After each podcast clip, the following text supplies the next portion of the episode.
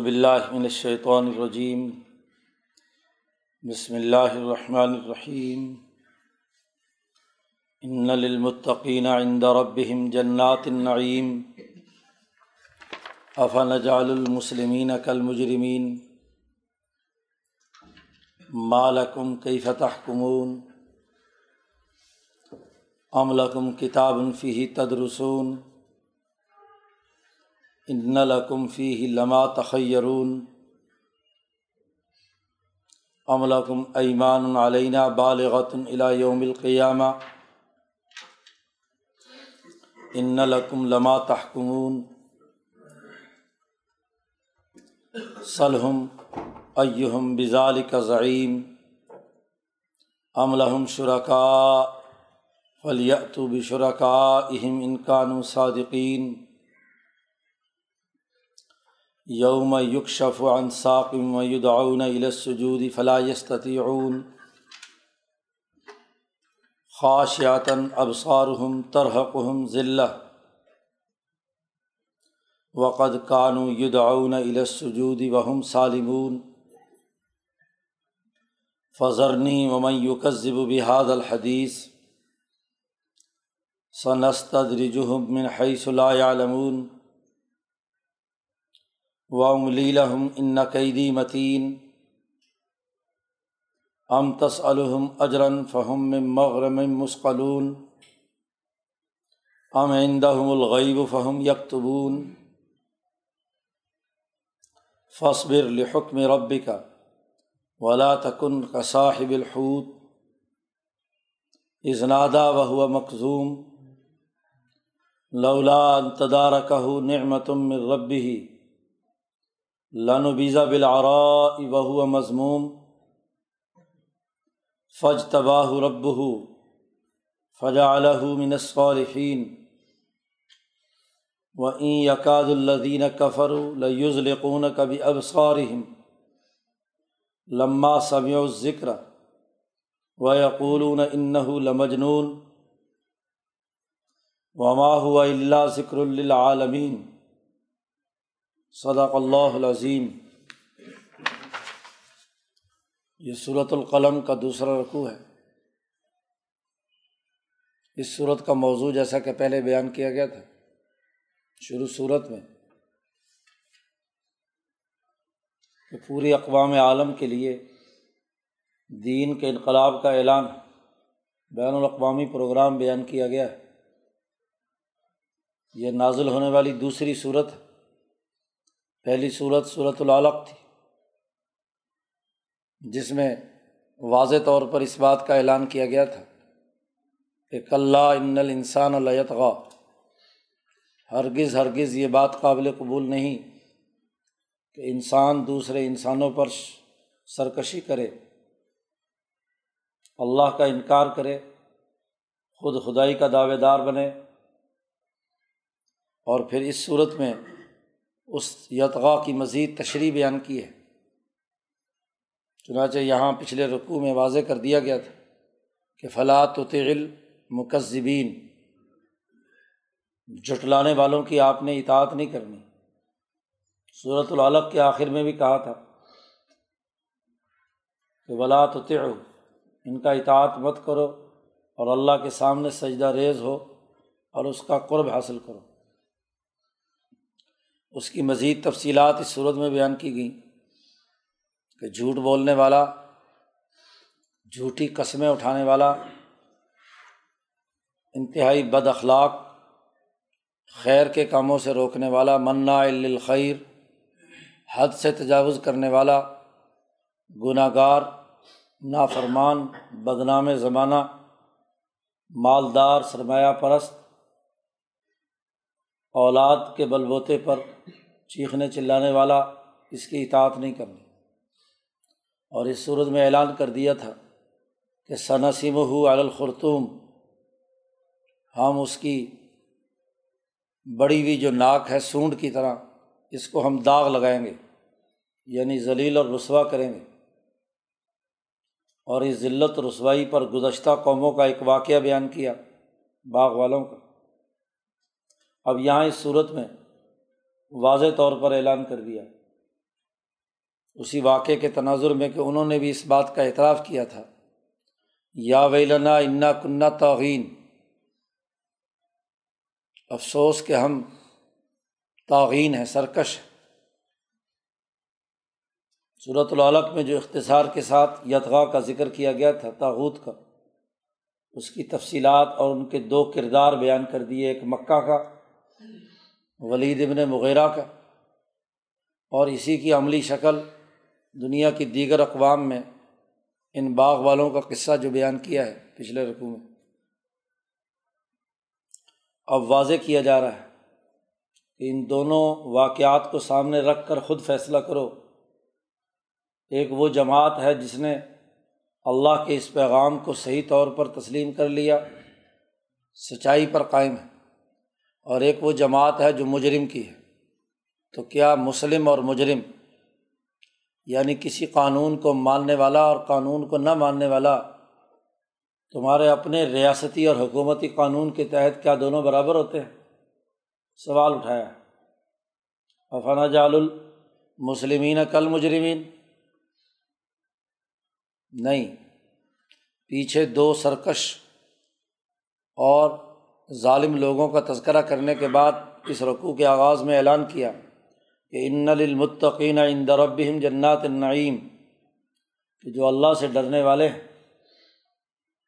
شاہ مطلق ذات باری تعالیٰ، جس کی انسانیت پر، کائنات پر حکمرانی، جو اس حکم، حکومت سے ڈرتے ہیں، حکومت الہی سے، ان کے لیے اپنے پروردگار کے پاس جنات النعیم بہت ہمیشہ کی نعمتیں ہیں۔ نعمت کے باغات، بہت سے انعامات۔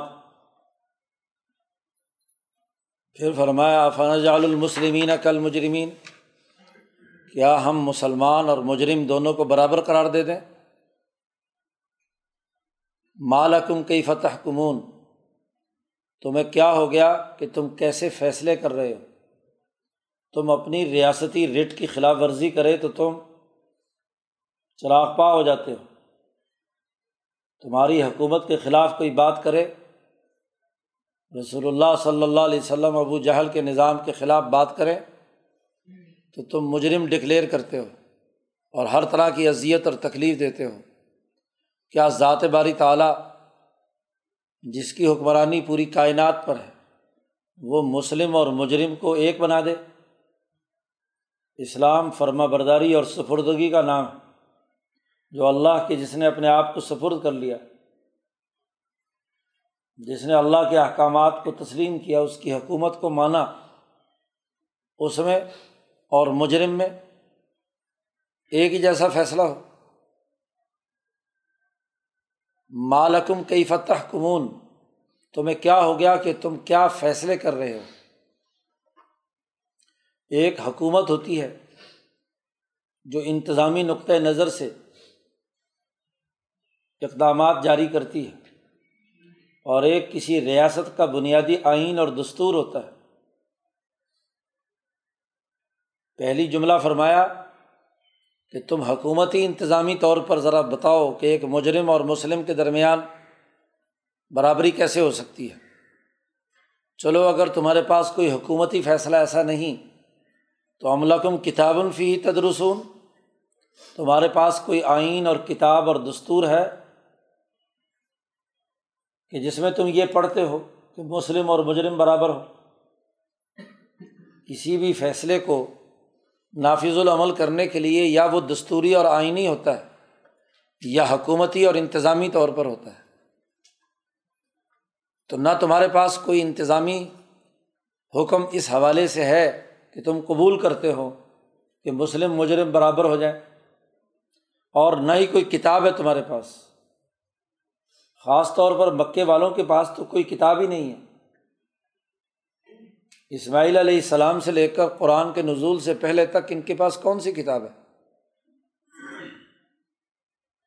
پھر جن کے پاس کتاب بھی ہے، تورات اور انجیل وغیرہ، کیا اس کتاب میں ہی کہیں لکھا ہوا ہے کہ مسلم اور مجرم برابر ہو جائے ان لقم فی لما تخیرون کہ تم اس کتاب کے اندر اپنی پسند کی یہ بات تلاش کر لو کہ تمہارے لیے اس کتاب کے اندر لبا تخیر ہوں تم جو چاہے مرضی اس کے اندر لکھی ہوئی بات اپنی پسند کی لے لو، یا اس آئینی اور قانونی جملے کی کوئی اپنی ذاتی تشریح کر لو۔ دنیا کی کون سی تشریح ہے کسی آئین اور دستور کی کہ مسلم اور مجرم برابر دنیا کی کوئی حکومت بھی اپنے ریاستی ریٹ کو چیلنج کرنے والے مجرم کو نہیں چھوڑتی۔ عملہ کم ایمان علینہ بالغۃ یوم القیامہ۔ تیسرا سوال، کتاب بھی نہیں ہے، کوئی حکم نامہ بھی نہیں ہے تمہارے پاس، انتظامی معاملہ بھی نہیں ہے۔ کیا تم نے اللہ کہتا ہم پر کوئی قسم لگائی ہے کہ ہم قیامت تک تمہیں چھوڑے رکھیں گے مجرموں کو۔ عملہ کم ایمان علینہ ہم پر تم نے کوئی قسمیں لی ہیں ہم سے کہ جو قیامت تک پہنچنے والی ہوں۔ اور پھر اس کی روشنی میں تم کوئی فیصلے کر رہے ہو۔ ان لکم لبا تحکمون کہ تمہیں وہی کچھ ملے جو تم خود ساختہ بنیادوں پر کوئی فیصلہ جاری کرو۔ ماضی میں کوئی تمہارا حکومتی حکم نہیں ہے۔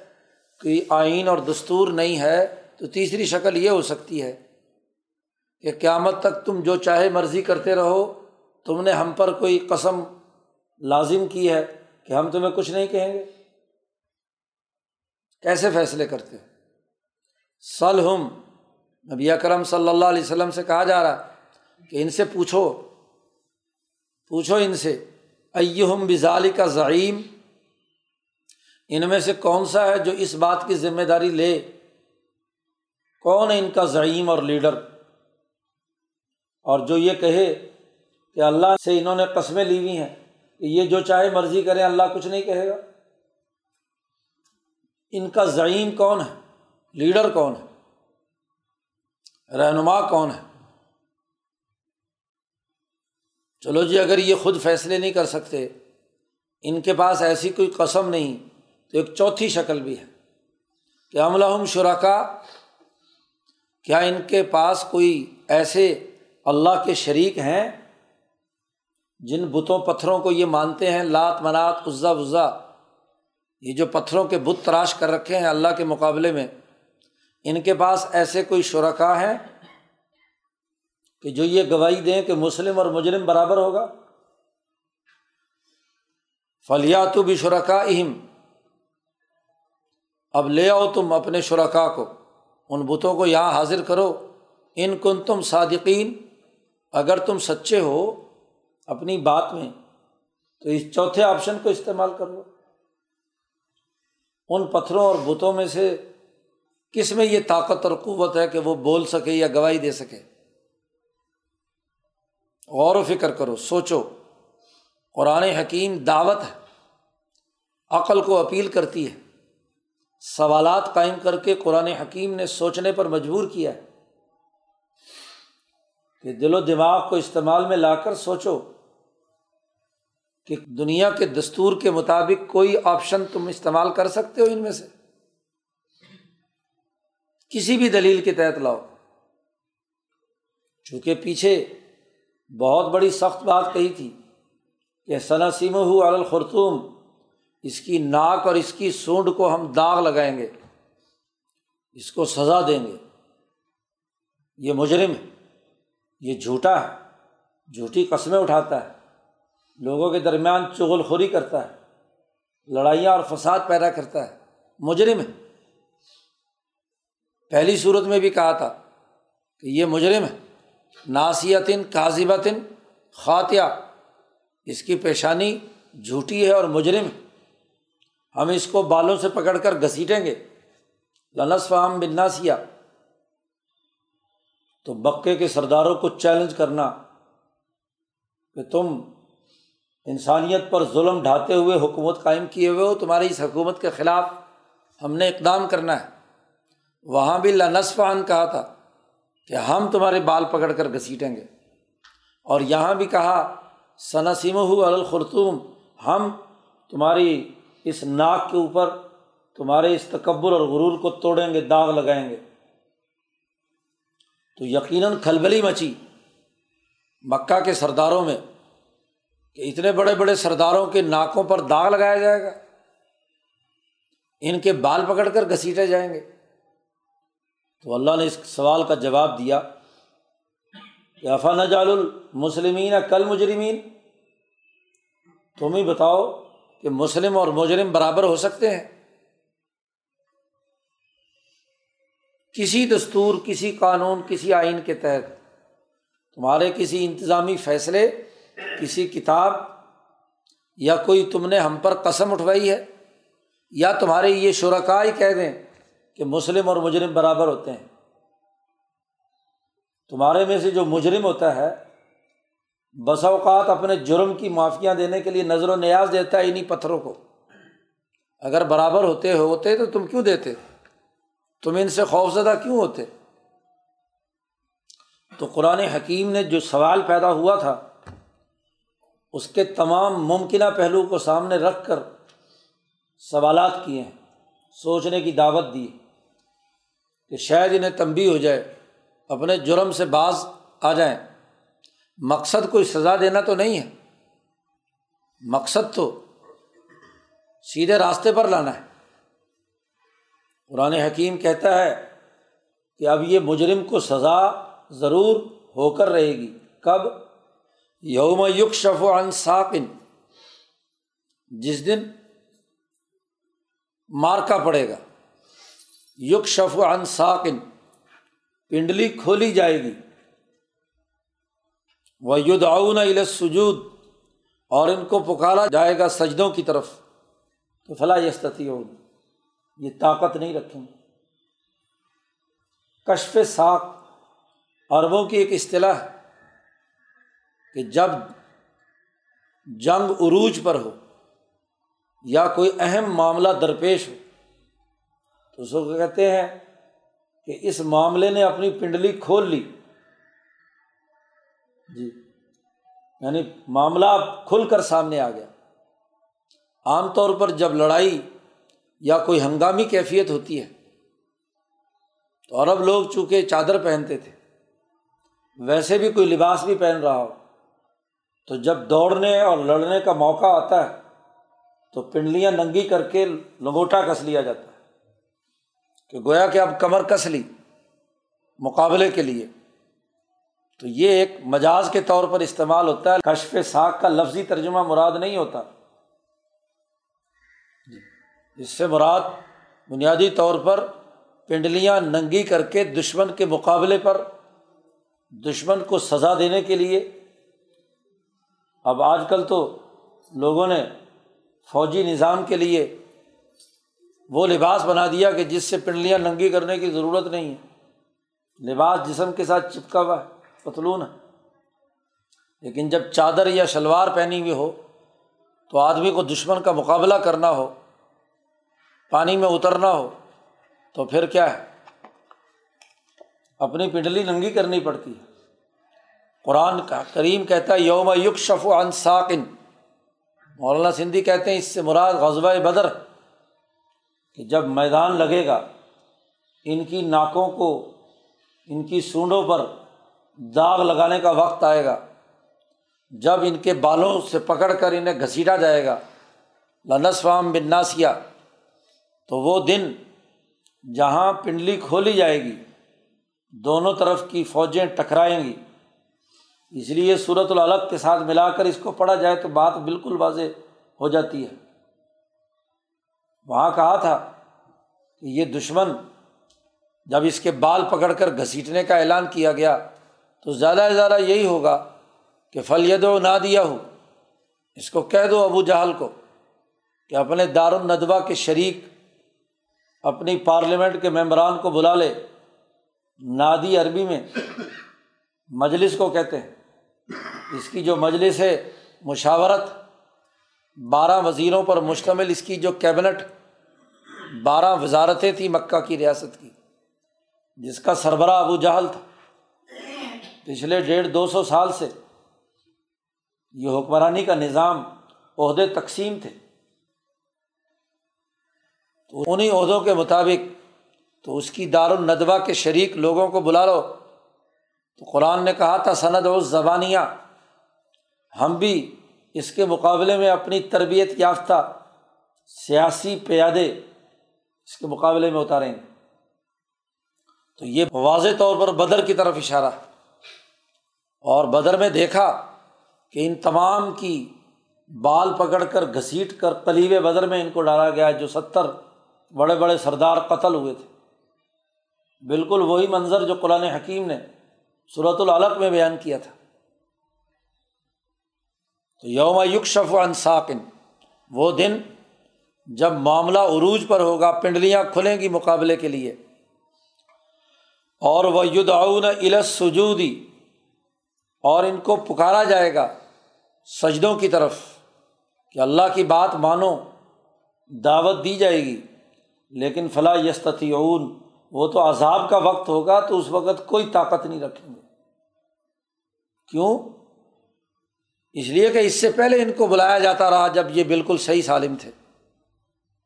اس وقت جب یہ حاضر ہوں گے تو خاص عطن اب سوارحم ان کی آنکھیں نیچی ہوں گی۔ ترحکم ذلہ اور ان کے اوپر ذلت مسلط ہوگی۔ ستر بڑے بڑے سردار گرفتار جو ہوئے، ان کی نگاہیں نیچی ہوئی ہیں۔ ستر قتل کر دیے گئے، ستر گرفتار ہوئے۔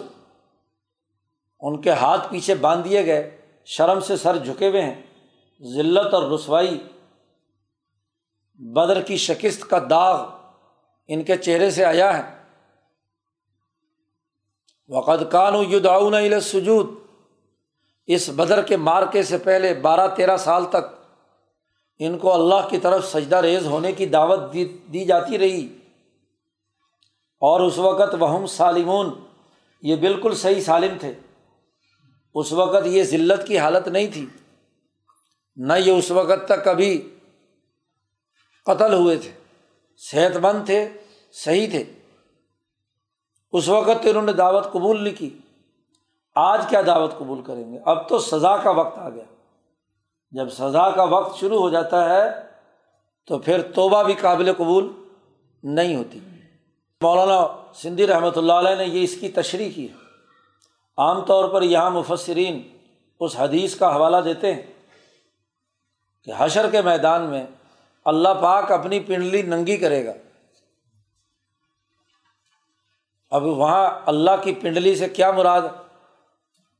تو ولی اللہ نقطۂ نظر سے مولانا سندھی فرماتے ہیں کہ اللہ کی تجلی، ایک خاص قسم کی تجلی ظاہر ہوگی۔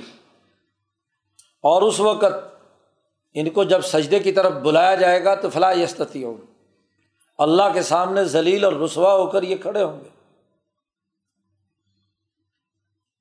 مولانا سندھی کہتے ہیں اس حدیث میں اور بدر کے موقع پر اس عذاب میں کوئی فرق نہیں ہے۔ دنیا میں یہ بدر کے موقع پر ان کی یہ حالت اور قیامت اور حشر میں بھی ایسا معاملہ ہو تو کوئی عجیب بات نہیں ہے۔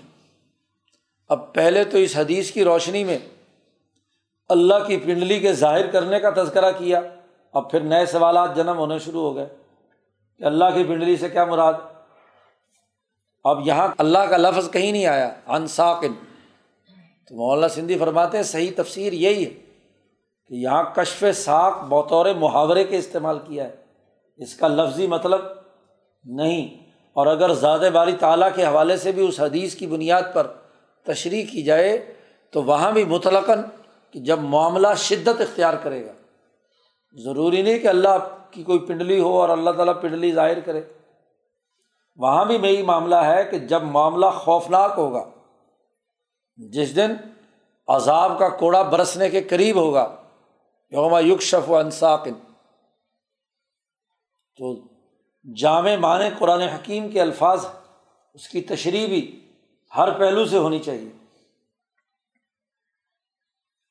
جب عذاب برسے گا اور اس وقت ان تمام تر دلائل کے باوجود اے محمد صلی اللہ علیہ وسلم آپ کی یہ بات نہیں مان رہے، تو قرآن کہتا فضر نہیں آپ ذرا مجھے چھوڑیں اور ومئی یوکذب و بحاد الحدیث اور اس کو جو اس حدیث کا، اس بات کا منکر، یہ جو قرآن نازل ہوا ہے، یہ جو اس کی حکمرانی کو چیلنج کیا گیا ہے، یہ اللہ کی حکمرانی کا جو اعلان کیا گیا ہے، اللہ کا جو نور نازل ہوا ہے، نون والقلم وما یسترون تو اس حدیث کا جو انکار کرنے والا ہے اسے بھی چھوڑ دو اور مجھے بھی چھوڑ دو۔ سنستا دریجو ہم منحص اللہ عالمون میں ان کو ایستا ایستا ایسی سزا دوں گا اور ایسے راستے سے ہم انہیں سزا دیں گے کہ اللہ عالمون انہیں پتہ بھی نہیں چلے تاریخ نے دیکھا کہ بارہ تیرہ سال کی مدت میں بتدریج ان ظالموں کی سزا ہوتے ہوتے بدر کے اندر ان کا مکمل خاتمہ کر دیا جاتا ہے۔ نبی اکرم صلی اللہ علیہ وسلم کو تسلی دی جا رہی ہے کہ یہ کام فوری نہیں ہونا، یہ استدراج ہے۔ رسی ڈھیلی چھوڑ کر ہم ان کو موقع دیں گے، شاید یہ ہدایت قبول کر لیں۔ ان میں سے جو بات مان سکتا ہے وہ مان لے۔ وہ املیلا ہوں میں ان کو ڈھیل دیے جا رہا ہوں۔ لیکن یاد رکھو، ان قیدی متین، میرا داؤ بہت پکا اور مضبوط جتنی رسی ڈھیلی چھوڑی جا رہی ہے، اتنا ہی ان پر میری گرفت اور میرا داؤ مضبوط ہوتا جا رہا ہے۔ مچھلی پکڑنے کے لیے جب کانٹے میں کوئی گوشت لگا کر جال پھینکا جاتا ہے یا کانٹا پھینکا جاتا ہے شکاری کی طرف سے، تو جیسے ہی مچھلی منہ مارتی ہے تو رسی ڈھیلی چھوڑ دیتا ہے تاکہ وہ کانٹا اچھی طریقے سے حلق میں پہنچ جائے، فوراً نکالے تو گرفت پوری نہیں ہوتی۔ وہ گوشت سمجھ کر کھا لیتا ہے اور جب اچھی طرح پیٹ میں جا کر کانٹا پہنچ جاتا ہے تو پھر ایک ہی جھٹکا لگاتا ہے اور مچھلی باہر۔ تو میرا داؤ مضبوط ہے، یہ ادھر ادھر نکل کر بھاگ نہیں سکتے۔ اس لیے پریشان ہونے کی ضرورت نہیں، وقت لگے گا۔ ام لیلا ہوں میں نے ان کو مہلت دینی ہے، ڈھیل دی ہوئی ہے۔ جس کی وجہ سے میں انہیں مکمل طور پر اپنی گرفت میں لاؤں گا۔ یہ جو دونوں کام ہیں، بالوں سے پکڑ کر گھسیٹنا اور ان کی ناکوں اور تکبر کے چہرے پر داغ لگانا، اس کے لیے میں نے ان کو مہلت دی ہے۔ بارہ تیرہ سال، پورا مکہ مکرمہ کا، تیرہ سالہ دورانیہ اور ڈیڑھ دو سال مدینہ منورہ کے تو بدر پندرہ نبوی میں ہوتا ہے، تو اس وقت ان کی گرفت بہت آسانی ہو جائے گی۔ قرآن کہتا ہے، ام تسلحم اجرن آپ ان کے فائدے کے لیے ان کو یہ بات سنا رہے ہیں۔ کیا آپ ان سے اپنی اس بات سنانے کا، ان کی خیر خواہی اور ان کی نصیحت کا کوئی معاوضہ مانگ رہے ہیں؟ اگلی شکل یہ ہو سکتی ہے کہ شاید خود نبی اکرم صلی اللہ علیہ وسلم کو یہ باتیں بتانے کے لیے ان سے کوئی تاوان وصول کرنا ہو، دنیا بھر میں مذہبی رہنما اور حکمران لوگوں کے لیے جب اقدامات یا انتظامات کرتے ہیں، انہیں کوئی اچھی بات بتلاتے ہیں تو اس کے پیسے مانگتے ہیں۔ برہمن ازم جہاں ہے پروہت ازم جہاں ہے، مذہبی پاپائیت جہاں ہوتی ہے، وہاں اچھی بات اور نصیحت کرنے کے بھی معاوضے مانگے جاتے ہیں، بلکہ پہلے طے کیا جاتا ہے۔ اتنے پیسے دو گے تو میں سیرت پر خطاب کروں گا۔ اتنے پیسے دو گے تو امام حسین کا مرثیہ گاؤں گا۔ اتنے پیسے دو گے تو نعت پڑھوں گا۔ ہاں جی۔ اور اتنے پیسے دو گے تو جنتر منتر پڑھ کر تمہیں ہاں جی پار کراؤں گا۔ تو دنیا بھر کے مذہبی پروہت جب بھی کوئی اس طرح کی بات کرتے ہیں تو معاوضہ مانگتے ہیں۔ ہم تسلم اجرن کیا آپ ان سے کوئی معاوضہ مانگ رہے ہیں اس بات کا؟ فہم میں مغرم، کہ ان کے اوپر کوئی قرضہ چڑھ رہا ہو۔ اور مسقلون، اور بہت ہی بھاری بوجھ پڑ رہا ہو۔ کوئی لاکھوں کروڑوں کی ڈیل کر رہے ہوں کہ اتنے پیسے دو گے تو میں تمہیں بعض و نصیحت کروں گا۔ جب یہ بات نہیں ہے تو کیوں اس بات کو جھٹلا رہے ہیں؟ جو چالیس سال تک صداقت اور امانت کا نمونہ رہا، کبھی جھوٹ نہیں بولا، اور وہ تمہاری خیر خائی کے لیے سچی سچی بات بیان کرتا ہے، مجرموں کو وارننگ دیتا ہے کہ اپنے جرم سے باز آ جاؤ۔ تو کیا اس کی بات کا آج مذاق اڑانے کا موقع ہے؟ امندم الغیب فہم یکتبون۔ یا ان کے پاس کوئی رسول اللہ کے مقابلے میں کوئی اور غیب کی بات نازل ہوتی ہے جس کو یہ لکھتے رہتے ہیں؟ یہ دعویٰ کریں کہ ان کے پاس کوئی غیب کی بات آتی ہے۔ رسول اللہ صلی اللہ علیہ وسلم کے پاس تو غیب کی بات آتی ہے، فرشتہ آتا ہے، اس نے یہ کتاب نازل کی ہے۔ ان کے پاس کوئی کتاب آتی ہو، کوئی غیب کی بات ہو اور اسے یہ لکھتے رہتے ہوں، تو نہ ان کے پاس غیب کی کوئی کتاب ہے، نہ دنیاوی اور مادی طور پر دیکھو کہ رسول اللہ ان سے کوئی معاوضہ مانگ رہے ہیں۔ کوئی پیسے ان سے اکٹھے کر رہے ہیں، کوئی چندہ چاہیے ایسا بھی نہیں۔ تو کیوں اس بات کا انکار کر رہے ہیں؟ کیوں اس سچائی کو جٹلا رہے ہیں؟ صورت ختم ہو رہی ہے۔ نبی کرم صلی اللہ علیہ وسلم کو آخری حکم دیا جا رہا ہے کہ فصبر لحکم رب کا آپ اپنے رب کے حکم پر صبر و استقامت سے ڈٹے رہیے۔ حالات کا اتار چڑھاؤ آتا رہتا ہے۔ لوگ مخالفتیں کرتے ہیں۔ شروع صورت میں کہا تھا کہ یہ آپ کو مجنون کہتے ہیں۔ آپ مجنون نہیں ہیں۔ جو بھی انقلاب کا اعلان کرتا ہے، لوگ اسے پاگل اور دیوانہ کہتے ہیں۔ جی اس ریاستی حکومت کی رٹ کو چیلنج کرتا ہے۔ وہاں کے مفاد پرست پیسے وصول کرنے والے مذہبی پاپاؤں کو جب چیلنج کرتا ہے، تو وہ کہتے ہیں دیوانہ ہے۔ تو شروع صورت میں اس کا انکار کیا تھا کہ ماں انتا بن مت ربی کا بھی مجنون آپ مجنون نہیں ہیں۔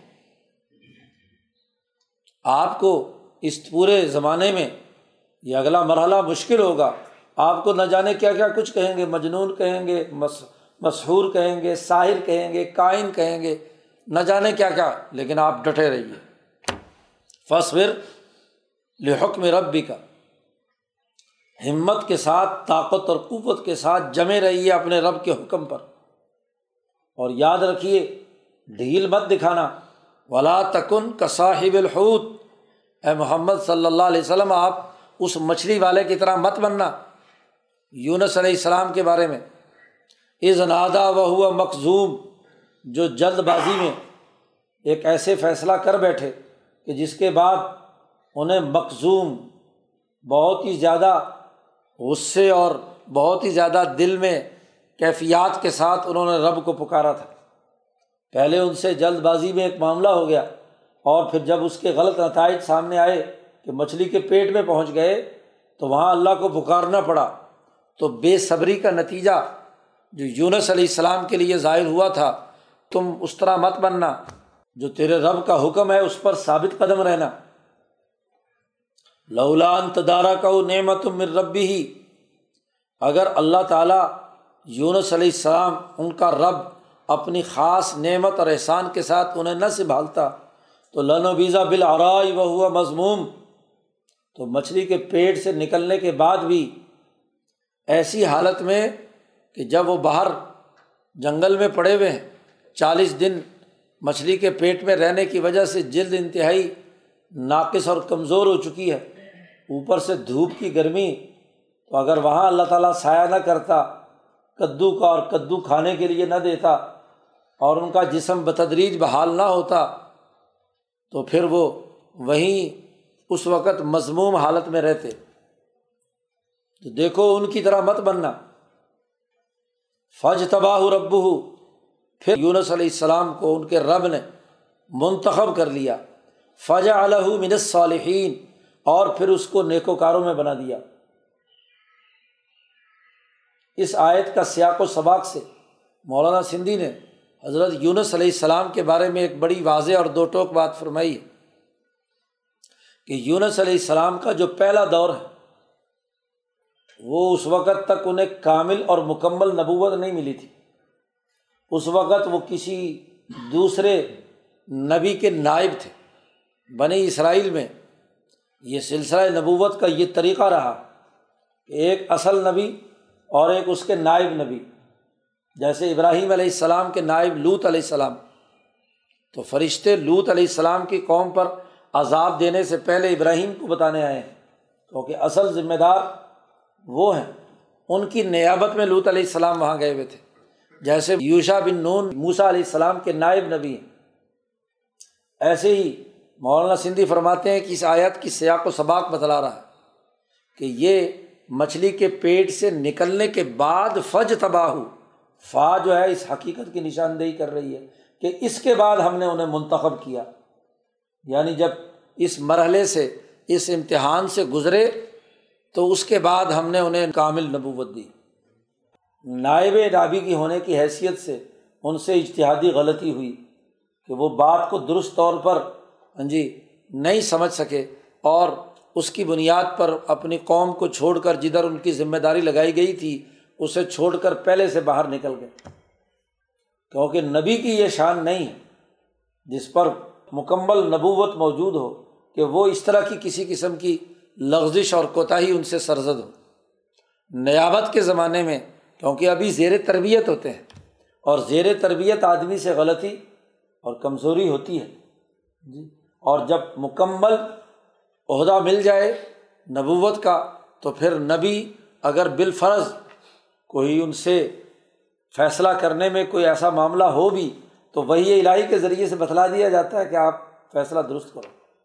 اب یونس علیہ السلام بستی کو چھوڑ کر نکلے، کشتی میں بیٹھے، کہیں ان پر وہی نہیں آئی کہ بھائی تم غلط کام کر کے جا رہے ہو، تم نے کوئی ایسا چھوڑنا مناسب نہیں ہے۔ اس کا مطلب یہ کہ ان کے پاس براہ راست اس وقت تک وہی آنے کا سلسلہ شروع نہیں ہوا تھا۔ تو اس لیے وہ نائب تھے، ابھی زیر تربیت تھے کسی دوسرے نبی کے۔ اپنا اشتہاد کیا اور اس اشتہاد پر چلتے رہے اور مچھلی کے پیٹ تک پہنچ گئے۔ جب وہاں سے آئے ہیں، فارغ ہو کر تو پھر کہا، فج تباہ ربو امتحان میں کامیاب ہوئے۔ دل میں جو چیزیں ہاں جی تھیں گویا کہ تین چار مہینے کا یہ پورا امتحان میں جب اللہ کی طرف رجوع کر کے لا الہ الا انت سبحانہ کا انی کن تو من ظالمین پڑھتے ہوئے جب ان کے قلب کے تمام چیزیں کھل گئیں، تربیت مکمل ہو گئی، تو فج تباہ رب ہو تو اللہ پاک نے انہیں منتخب کر لیا۔ نبوت کے لیے کہ اب ہاں جی نبوت کے نظم و نسق کو چلانا تمہارے لیے آسان ہے۔ فجا الح بن صالحین اور ان کو صالحین میں سے اللہ نے بنا دیا۔ یہی وجہ ہے کہ اس کے بعد کے اس پورے دور کو سامنے رکھ کر نبی اکرم صلی اللہ علیہ وسلم نے فرمایا کہ یونس علیہ السلام پر مجھے ترجیح مت دینا۔ جی بخاری کی روایت کہ میں یونس ابن متا سے زیادہ بہتر نہیں ہوں۔ یہ جملہ حضور صلی اللہ علیہ وسلم نے فرمایا۔ جب مکمل نبوت ملی تو ظاہر ہے کہ جیسے باقی امبیا علیہم السلام نے اپنے اپنے جگہوں پر قومی جد وجہد اور کردار ادا کیا، اس کے مطابق یونس علیہ السلام کے بارے میں بھی۔ اور پھر آیات کو سیاق و سباق سے کسی کے دماغ میں یہ بات پیدا ہو سکتی ہے۔ جیسے آج کل کچھ نام نہاد اسلام پسند یونس علیہ السلام پر اپنی تفسیروں میں تبرہ بازی کرتے ہیں کہ نبی نے یہ غلطی کی، نبی نے یہ غلطی کی۔ نبوت کے منصب پر فائز ہونے کے بعد غلطیاں امبیا علیہم السلام سے نہیں ہوتی۔ اور نبی کسی اگر کوئی ایسی کوئی لغزش ہو بھی جائے تو فوری طور پر وہی کے ذریعے سے بتا دیا جاتا ہے۔ جیسے بدر کے ستر مشرقوں کو رہا کرنے کے حوالے سے حضور صلی اللہ علیہ وسلم نے ایک فیصلہ کیا تو فوری طور پر وہی نازل ہو کر نبی اکرم صلی اللہ علیہ وسلم سے بتلا دیا کہ ماکان النبی نہیں یقون الح اسرا حتیٰ یسقن فلعرض فوراً تب بھی آ گئی۔ تو بات یہ ہے کہ امبیا علیہم السلام منصب نبوت معصوم ہے عصمت اور وہ تبھی ہے کہ جب ان سے غلطی پر قائم بھی نہ رہیں وہ۔ بالفرض اگر کوئی فیصلہ سازی میں اشتہادی معاملہ ہو بھی جائے تو وہ صداقت پر دوبارہ وہی کے ذریعے سے آ جاتے ہیں۔ اگر نبی ہی اس کی اتھارٹی چیلنج ہو گئی تو پھر کس پر امن قائم ہوگا؟ دنیا بھر میں اسی لیے جو آئین اور دستور یا ریاست کا سربراہ ہوتا ہے، ریاست کے سربراہ کوئی غلطی بھی کرے تو وہ عدالت میں قابل گرفت نہیں ہے۔ وہ قانون سے بالا تر اسے رکھا جاتا ہے۔ کیونکہ آخری اتھارٹی جو ہے، اب جب خدا کا انکار کیا ان یورپین اور مادی تہذیبوں نے، تو مجبوراً ان کو ماننا پڑا کہ جو صدر ہے ملک کا، یہ وزیر اعظم ہے، چیف ایگزیکٹو ہے، اس کو اپنے عہدے میں رہتے ہوئے مجرم ڈکلیئر کر کے اس کے خلاف سزا نہیں سنائی جا سکتی۔ تو بھائی، یہ جو تمہارے اپنے منتخب کردہ عام انسانی صدر اور وزیر اعظم ہے، اس کو تو تمہارا آئین تحفظ دیتا ہے۔ اور وہ جو اللہ کی طرف سے مقرر کردہ نبی ہے، تو اس کی اتھارٹی ایسی نہیں ہوگی۔ وہ بھی قانون سے ماورا ہونا چاہیے۔ اس پر بھی کیا ہے، غلطی کا اطلاق نہیں ہو سکتا۔ کیونکہ اس کی ہدایت ذات باری تعالیٰ کی طرف سے ہوتی ہے۔ یہ تمہارا صدر اور وزیر اعظم یا ریاست کا آئینی سربراہ اس پر تو نہ وہی آتی نہ کوئی غیب کی بات۔ نبی پر تو وہی آتی ہے۔ اور جب وہی آتی ہے تو نبی غلطی سے محفوظ اور معصوم ہوتا ہے۔ وہ غلطی پر قائم نہیں رہ سکتا۔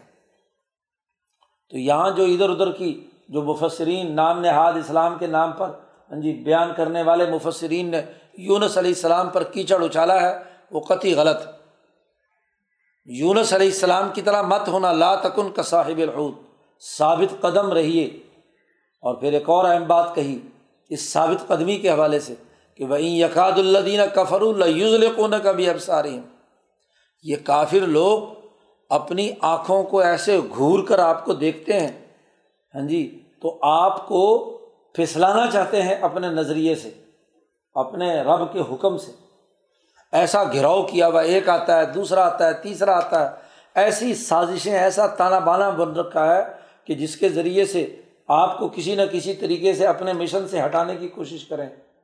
جی کبھی ایک لالچ دیا جاتا ہے، کبھی دوسرا۔ ہاں جی بتاؤ، کسی مکے کی لڑکی سے شادی کرنی ہے تو ہم کر دیتے ہیں۔ ہاں جی بتاؤ، کوئی سونے کا ڈھیر چاہیے، وہ دے دیتے ہیں۔ اور نہیں، حکومت چاہیے، ہم تمہیں اپنا سردار مان لیتے ہیں۔ ذرا اس کام میں نرمی پیدا کرو۔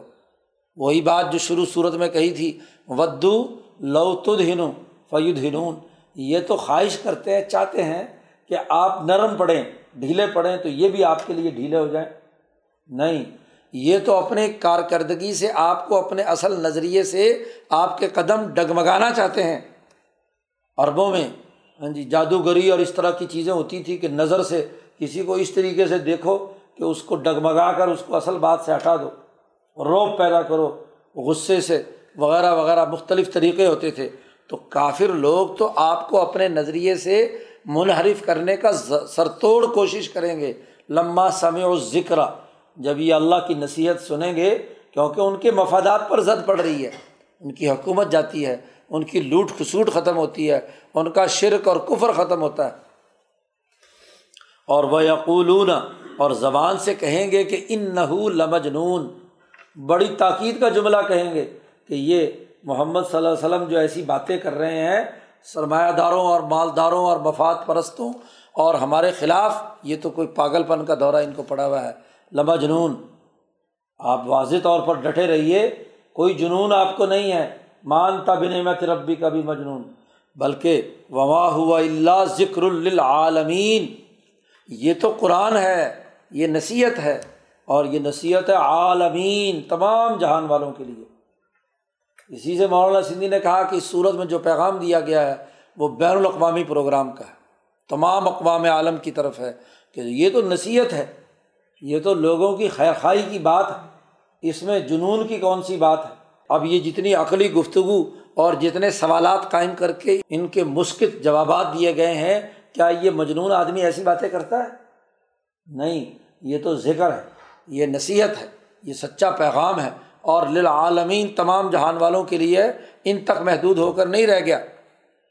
تو قرآن حکیم نے بڑی ترتیب کے ساتھ ہاں جی اس دوسری نازل کردہ صورت میں اپنا بین الاقوامی پروگرام اور پیغام واضح کر دیا۔ اللہ تعالیٰ ہمیں قرآن حکیم کو سمجھنے اور اس پر عمل کرنے کی توفیق عطا فرمائے۔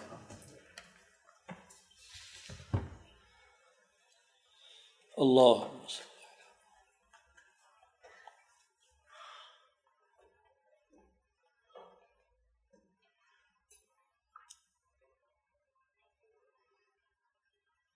اجمائی